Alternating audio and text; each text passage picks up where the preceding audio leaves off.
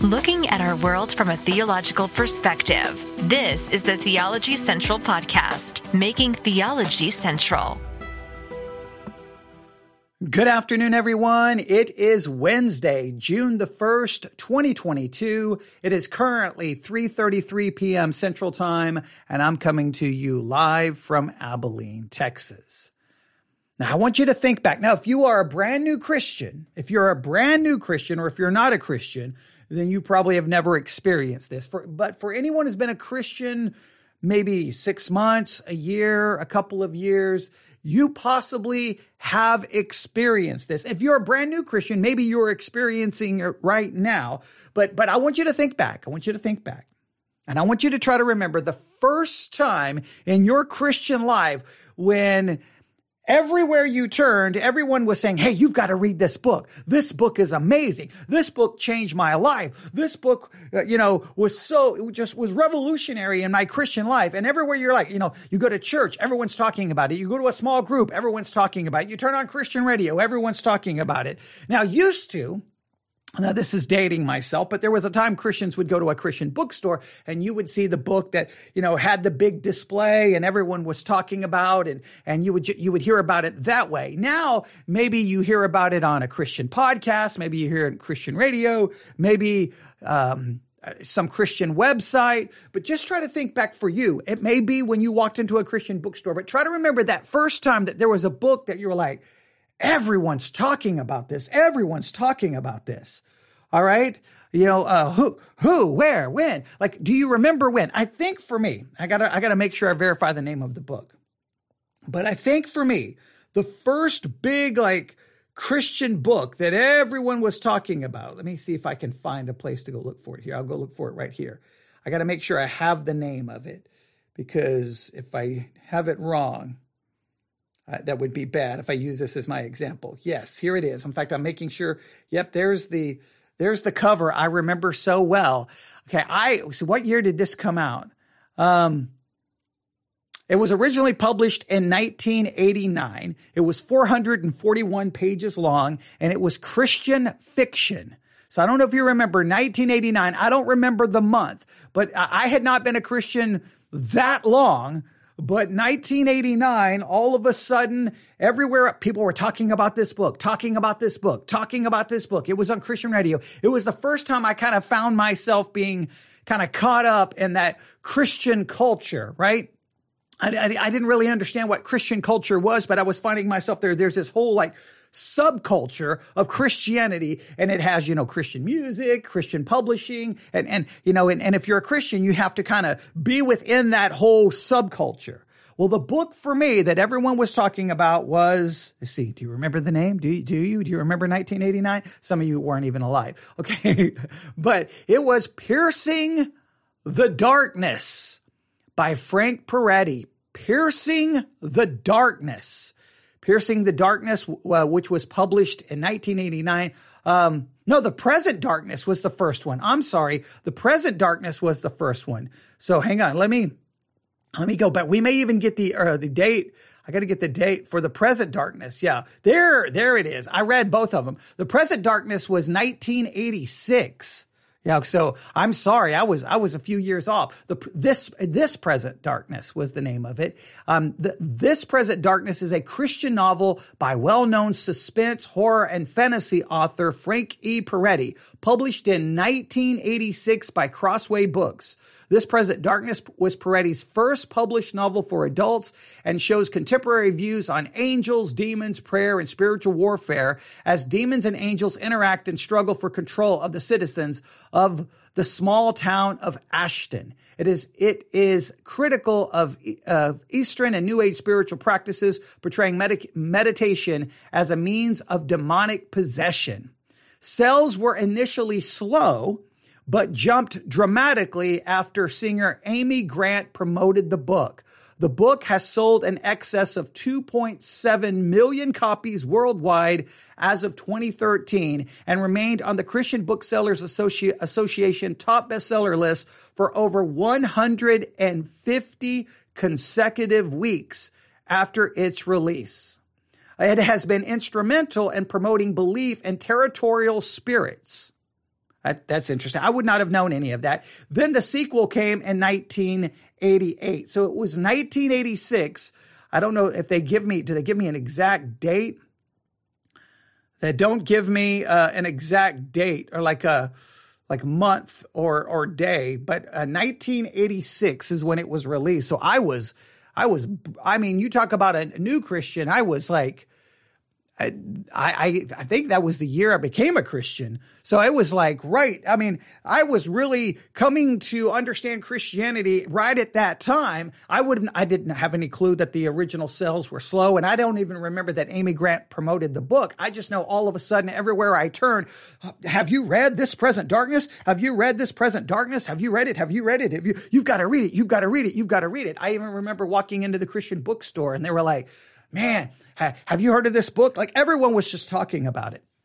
And that was the first time I kind of found myself going, wow, it's kind of crazy when like uh, everywhere you turn in Christianity, everybody's talking about a certain book. I went on to experience in different ways. I remember uh, My Utmost for His Highest by Oswald Chambers. And it was an older book, but I found myself um, is see probably in the 1990s and for some weird reason every time i turned around someone was like have you have you used the devotional my utmost for his highest have you used this devotional use this devotional use this everyone was talking about it. This is the devotional you have to use. I don't know why in the 1990s but all of a sudden it became a big deal. And i remember trying to use it going why does everyone think this is so great? Now this present darkness i was a teenager I had no theological understanding. So my original thought was, oh, this is cool. This is awesome. I didn't, I don't even know if I connected it to how much of it was. I just saw it as a, no, as a, as a novel, as a story.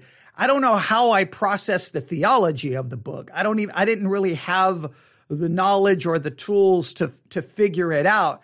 I, and I think I took a lot of it like, well, it's a novel. I'm not going to take much of my belief from it. But I, I, greatly, I definitely read it probably more than once. And, and I, and I, I think I read all the ones in the series because again, it was kind of like, oh, this is what I'm supposed to do.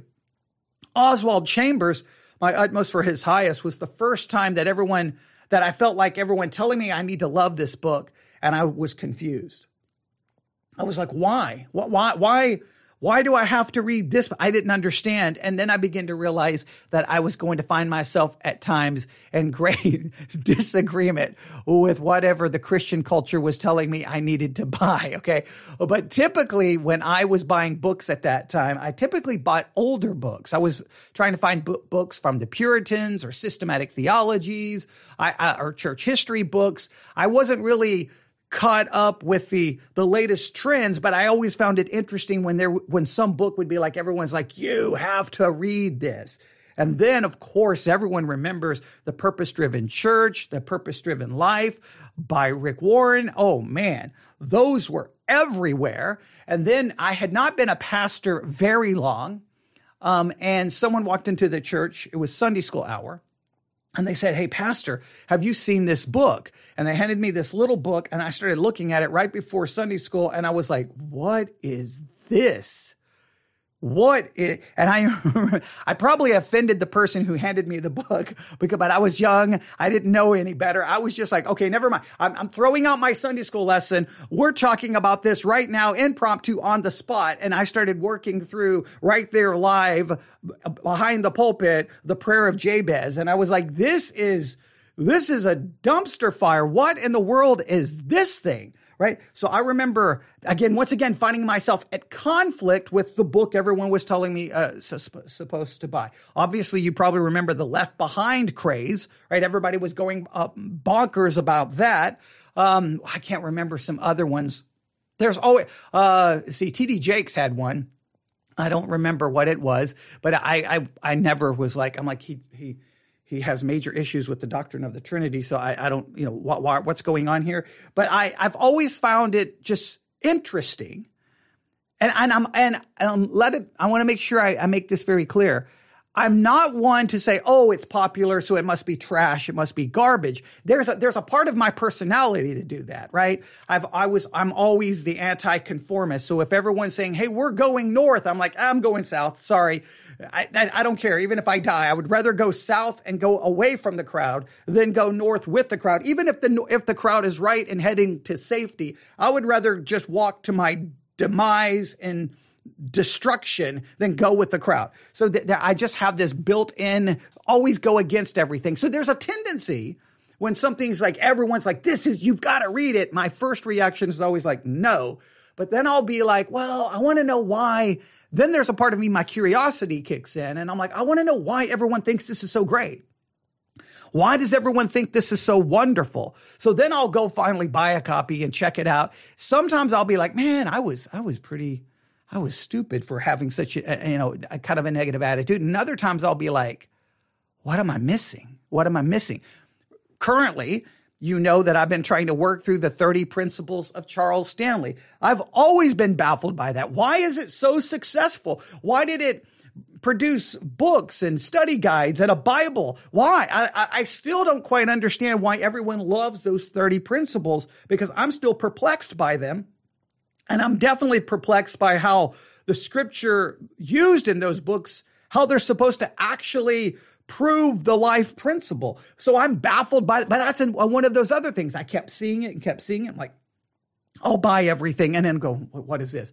I remember the experiencing God phenomenon. Ever experiencing God, experiencing God. That was, oh man, I still, I think I have PTSD from that experience. That book, that book physically made me angry. Like, I mean, mad, like really angry. That book really made me mad. Um, and so I don't even want to go through that. So, so, but every time I, I ultimately end up with a copy and I have it in my hand and I'm like, I'm going to figure out what is going on. Now I say all of that and I apologize that I, uh, started off with the wrong book, but this present darkness is the first time I ever experienced it. And then the second time was piercing the darkness. Uh, obviously, it's been a very long time since I've read either one of those. Um, probably I haven't read any of those since the 1980s, right? But, uh, those books were the first time I experienced that. And then I've just, I, I just try to keep up. So if I listen to a sermon and, and I and I start like, oh wait, that pastor mentioned that book. Wait a minute, there was another sermon where a pastor mentioned. Oh wait,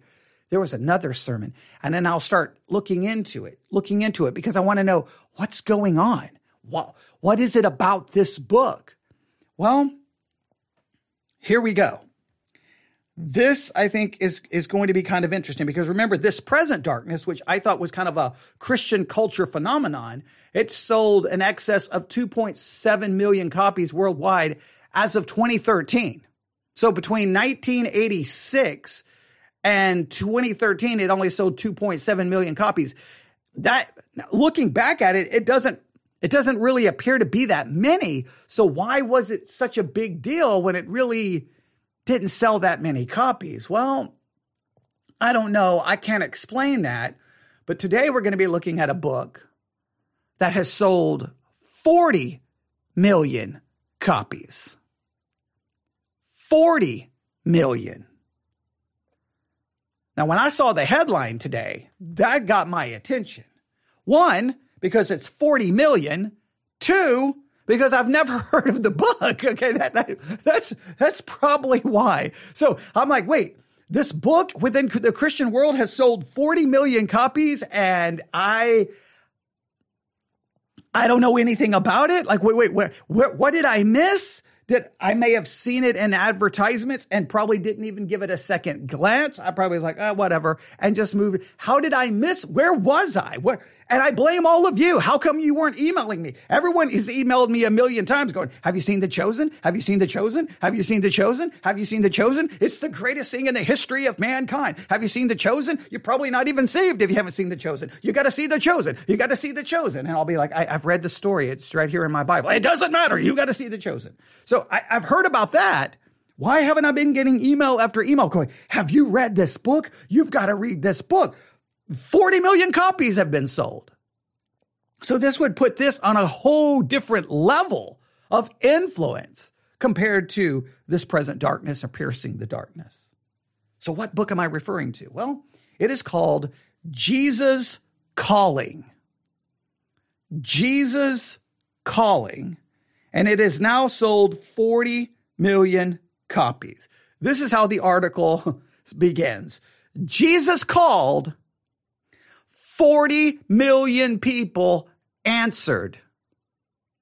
Now, that that's a little from a theological perspective, that makes me extremely nervous because I'm like, wait a minute, if this book better be giving me the right Jesus and it better be the right calling because if it's not, 40 million people answered and they may have answered something fraudulent. They may have answered a false Jesus, which would be absolutely devastating from a church history theological perspective because like, wait a minute, what is, ha- we, we, we keep reading articles about how messed up the church is. Well, here's a book called Jesus Calling and 40 million people answered the call. What did they answer? What was on what was on the other side of the line? I don't know because I haven't read the book and I don't have you have you heard about it? So I'm I'm interested. The the author of the book is a woman and so I her name is Sarah Young and so I, I think I've heard that name somewhere. But I'm curious um is this book being talked about in, you know, women around in, in the circles, say a women's small group, a women's Bible study group, maybe a, a ladies Sunday school class, uh, are, ladies in different churches? Because I mean, look, my, my again, I always offend people with this. And my, what I have witnessed most of my Christian life, it's not the men in the church who read, it's the women, all right? The men, now men who feel called to ministry, they read like crazy, but the average lay person who's a guy, they, they tend don't they don't read very much. That's just what I've typically seen. The people who read are typically women. So I wonder, I wonder if those 40, 40 million. I w- I, it'd be interesting if we had a breakdown. Is it you know 40 million? You got to have a bunch of of all demographics. But I just have you heard about it? Have you heard talking discussions? Are, are women coming up to me? Have you heard this? Have you seen this book? I I must have missed anything. But here's what they have to say. The popular, okay, obviously it's popular. The popular Jesus Calling devotional has now sold more than 40 million copies, according to Publishers Weekly, an influential trade magazine.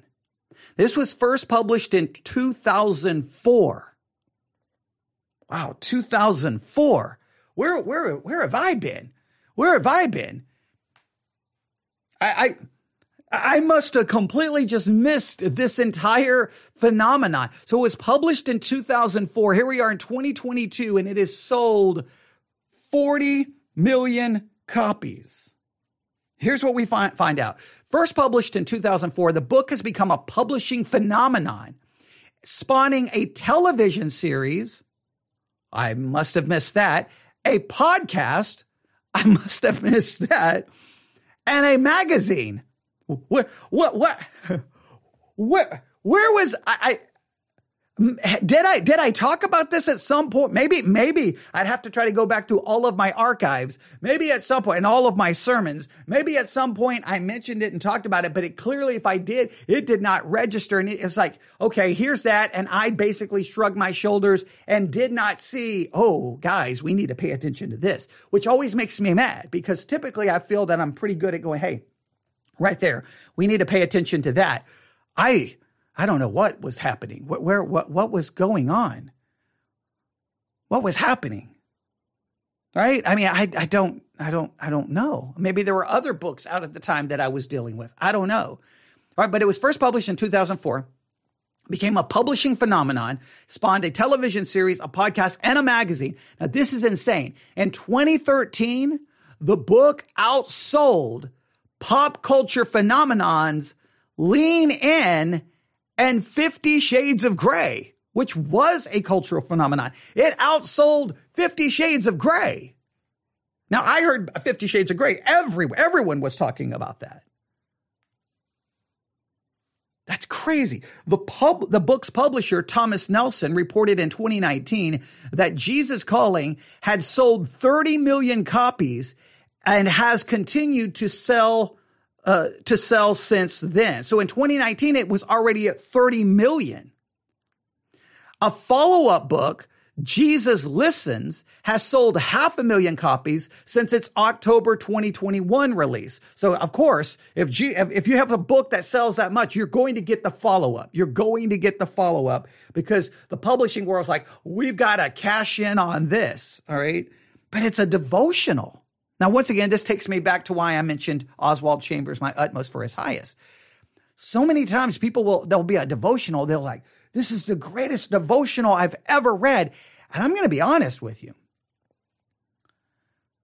Most devotionals irritate me to absolutely to death. They just drive me crazy, right? I use devotionals as this is the way I use devotionals. Open it up, watch the scripture, close the devotional, go work on the scripture do a chapter summary method, devotional. I use some kind of Bible study method, then come back, open the devotional and see what they had to say. Typically, what they have to say has very little to do with what's actually in the text. Okay. In fact, in many cases, they're drawing things from the text that any careful uh, study of the context would clearly dismiss and make you realize that it is incorrect. So I've always had some issues. I love devotionals in the sense that I, I like it, the challenge that I open it up. Ooh, man, what is that passage? Okay, what am I going to do with that? And then I sit at a table with a pencil and a notebook going, man, okay, what do I do with this? Right. And I just like that challenge. Like, give me the scripture, and then I've got to be forced to sit there and think about what to do with this, how to study it, what points to come up with. Because, now, I love that part of them, but just to look at the scripture and read what they have to say, usually I just find myself, you know, having, you know, almost a stroke going, what in the world are they doing with the text? But they're popular. They go on to, so a follow up book, Jesus Listens, has sold a half a million. Then they go on to say, I hear over and over again from regular people and celebrities alike, right? That wasn't helpful. Okay, here my uh, the the page just refreshed. Okay, I hear over and over again from regular people and celebrities alike who say it's like it was written for me. And that's from Thomas Nelson, vice president, who oversees the Jesus Calling brand so now it's a brand. It's not just a book. It's become a brand. Oh, you got to love the Christian publishing world. They're like, we're on to something. We've struck gold. Get every, get, get the team together. We now have a brand. Now, how can we market this brand? How can we expand this brand? We probably need Jesus calling t-shirts and Jesus calling pajamas and Jesus calling coffee mugs. Okay. You, you know how that always works, but all right. We, we could, we could talk about this. It says it speaks to various situations the grief of losing a child, divorce, addiction, or giving thanks to God for the good days. That really appeals. Okay. Author Sarah Young, who has largely remained out of the public eye due to health problems, began writing books in the 1990s while a missionary and a counselor in Australia. After a difficult case where Young counseled a woman who claimed to be a victim of satanic child abuse, during the so called satanic panic, she began jotting down what came to mind during her devotional times when she focused on listening to God. Those journal entries were eventually compiled into Jesus Calling. I don't have a I don't have a warning siren in my uh, effects that I have saved here. I, I have what do we have here? I don't have a warning siren. I do have this.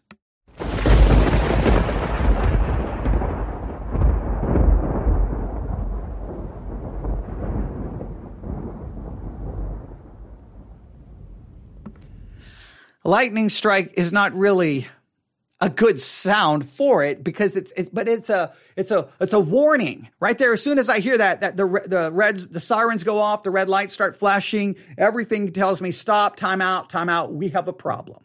We have a big problem. Because this book was put together now listen carefully. All right so she, there was a difficult case where she's counseling a woman who claimed to be a victim of satanic child abuse during the so-called satanic panic. Okay, that's whenever you know everybody thought Satanists were kidnapping everyone, and it was it was the greatest threat to the church, and we are all going to die, and and Satanists were going to break into our church and kidnap our kid. Eh, yeah, and yeah, I remember the satanic panic. I remember all that. But so during that, she started j- jotting down. Listen, what came to her mind during her devotional times when she focused on listening to God. Now, I need to know what you mean by listening to God because you know my theological stance here.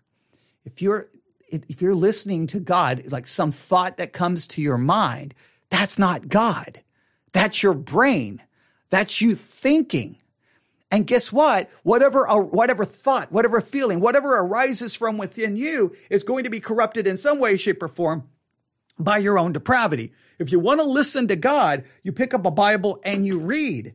That's how you hear from God. You pick up a Bible and you read. And if you want to hear God talk to you out loud, you read out loud. Look, I am, I am dogmatic about that. I, I, there's no compromise to me because I'm so tired of hearing people say, God told me this. God told me that. God told me this. I, again, you can just spend a, look, you take a weekend just tell, go lock yourself in a hotel room. Just grab your, a Bible, a notebook, and just bring your phone with a, a Wi-Fi connection and just start listening to sermons from all across evangelical churches, all across the United States of America. And just write down every time they say, God told me, God spoke to me, God said. And then when you're done, you can come out of the hotel with basically a new Bible because God seems to be constantly telling people something every single day. And what's crazy is you'll hear sermon one where God God told them this, but sermon two, God told this person something else, and the two things seem to be absolutely contradictory.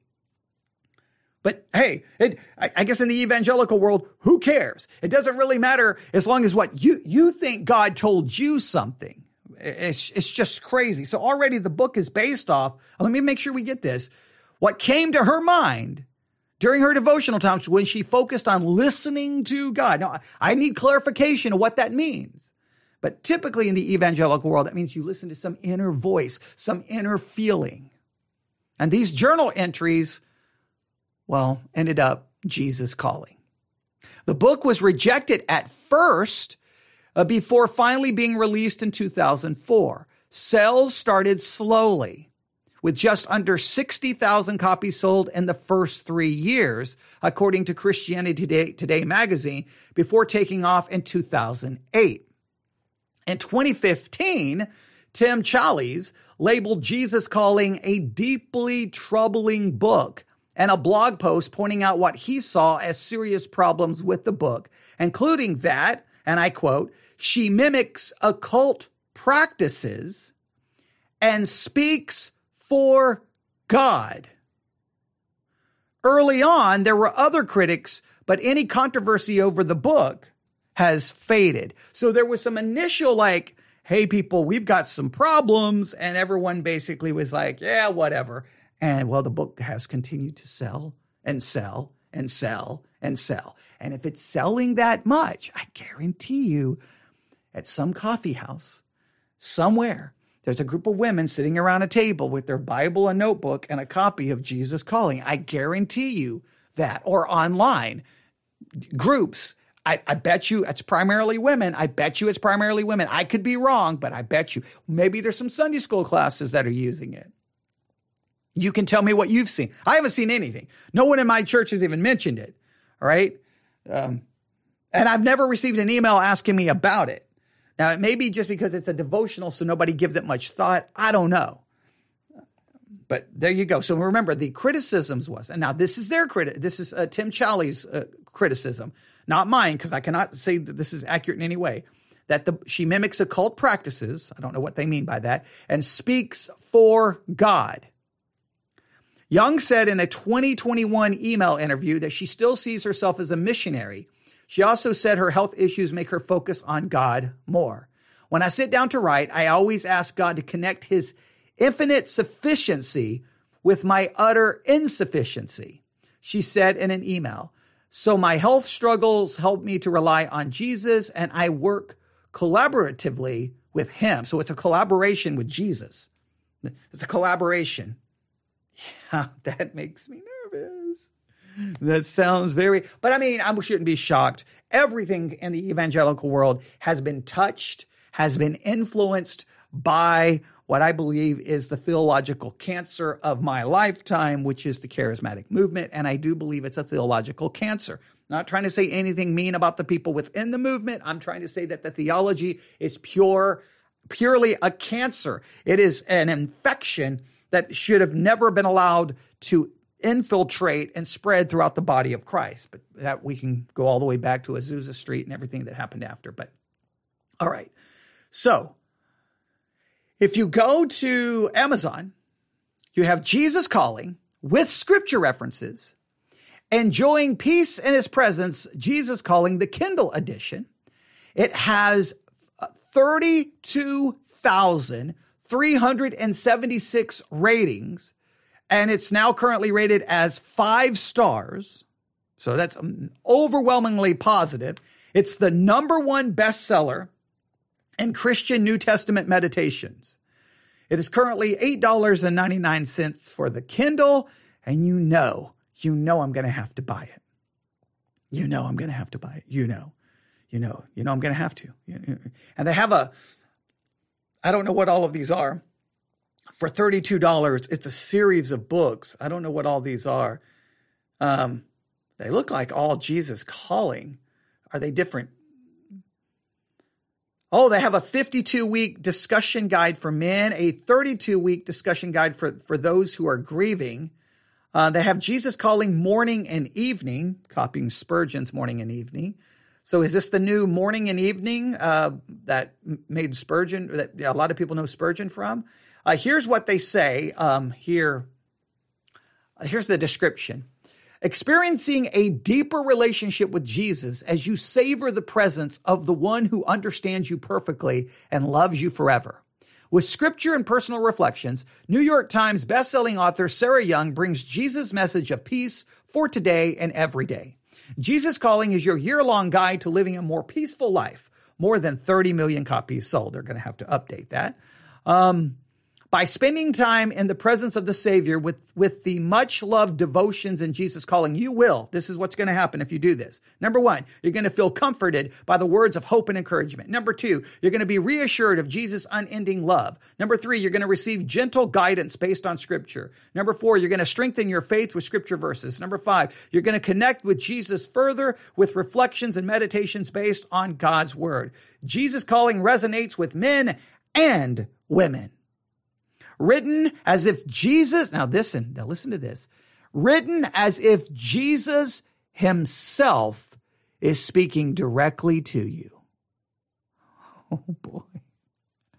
That's that's a big claim. I, I, I don't know if you know this. If you want to hear that God is speaking directly to you, I, I, I don't know if you've ever heard of it. It, it. it may be you may have to really search to find a copy, but it's called the Bible. And according to it, it's inspired by God. It's God, God breathed. So in a sense, these would actually be the, well, the, the, the words of God. But hey, if you don't want to read the Bible, you can get a copy of Jesus Calling, and it's going to be written as if Jesus is speaking directly to you. Jesus Calling invites you to experience peace in the presence of the Savior who is always with you. 393 pages.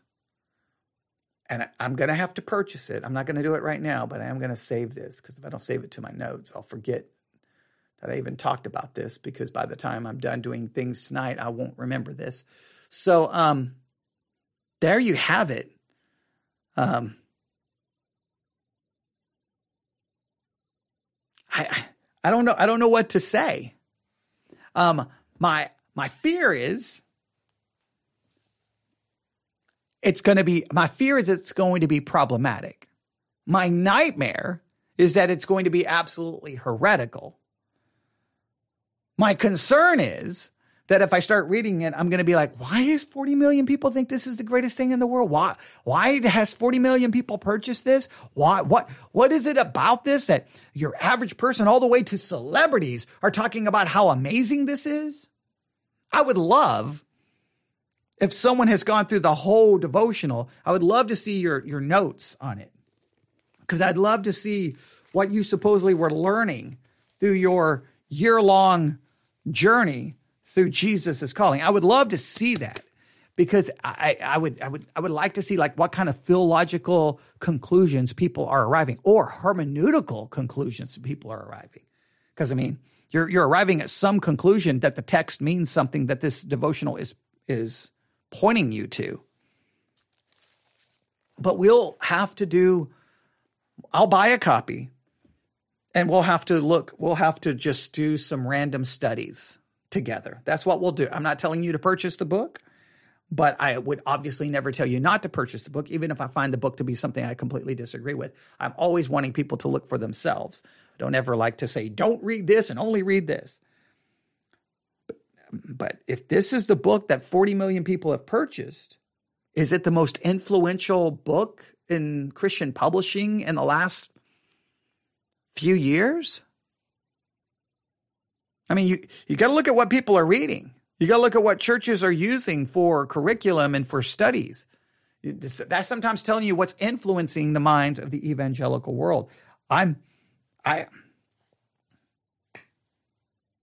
I don't even know what to say. I, I don't, I'm just perplexed that I somehow missed this. I probably have seen it. I see the cover right now, and I know I've seen the cover. And like, you know, those Christian advertisement, uh, what CBD, uh, Christian book distributors, and others that send out their little catalog. I know I've seen it in it, but you know what? I, I hate to say it. I probably looked at it devotionals for every day of the year, Sarah Young, Jesus Calling, enjoying peace in his presence. Okay, whatever. It's just another devotional. Don't even know who she is. Don't know anything about her. I don't know. I don't. Do we know her theological background? Don't know anything. Um, do we know? I mean, I don't know anything about her. So I'm assuming now she's well off.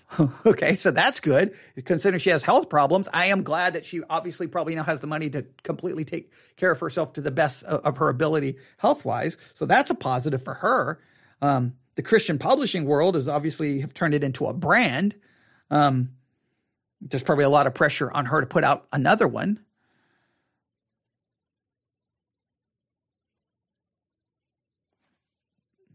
I, are you waiting for some dramatic conclusion? I don't have a dramatic conclusion. I'm, I'm just literally going to stop there and then I'm going to go downstairs and get ready for church tonight. But uh, we're going to have to do something with it. I got to finish the 30 principles, whether people want me to or not. We have to finish that. And then uh, we'll circle back around and we'll, I don't know how many we'll do, but we'll do a couple of studies just because I'm just curious. And if I'm curious, well, then you have to listen to what I'm curious about. That's kind of the way it works. When you have the microphone, I, I, I'm, if I want to talk about it, I talk about it. So there you go. Um, so we'll see. All right. Uh, I don't know if the person who is listening is still listening. If you are, in fact, let me check the iPad. I would be curious to know if they have, uh, it sounds like that they have studied this topic in some depth. So I, am assuming they're very familiar with the book. Because man, I, I don't know, and I, and I don't know where I was. Okay, now, all right, they didn't say anything else. So um, I'm just I'm curious. I, I, I'm curious for anyone who listens to this. When did you first hear about the book? Have you read the book? Do you do you think it's great? Do you think it's problematic, anything you can let me know. You can email me newsif at yahoo.com, newsif at yahoo.com. You can post comments there on YouTube, or if you join our Discord channel, you can just, well, talk to all of us in the Discord channel and let us know. But I'm just curious, like, when did you come across the book? How did you come across the book? How many people have told you, hey, you've got to read this book? I'm just, is it, do you, is there a certain kinds of churches that seem to be drawn to this, or is it just 40 million? It has to, cross all theological boundaries, I would think. I mean, that's a lot. So, um, but we'll have to see. All right, I apologize for being so late to the to the to the story, but I, I really have not given it any any thought at all. So um, we'll have to look into it and see what's actually there. All right, you can email me again, newsif at yahoo.com. Newsif at yahoo.com. Everyone have a great afternoon. We'll be back on the air at 7 p.m. I'll be coming to you live from Victory Baptist Church as we, well, do some work on our Bible study exercise this week, the doctrine of the Holy Spirit. We'll see what we do this evening, so make sure you tune in. Thanks for listening. God bless.